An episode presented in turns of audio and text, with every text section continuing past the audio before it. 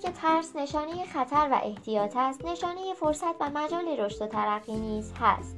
زیرا مجال در دل منطقه خطر است. هر زمان که احساس نگرانی و ناامنی کردید بدانید به فرصتهای طلایی نزدیک شده اید انسان خردمند این نگاه دوسویه را در تمام مراحل زندگی حفظ می کند نه بیمها با دل به دریا زدن نه ترسان و لرزان از جای خود تکان نخوردن. انسان بزدل در موقعیت خطر فقط تهدیدها را می بیند ما رهبران می دانند بهترین چیزها ماورای ترس ها و استراب ها انتظار انسان را می کشد.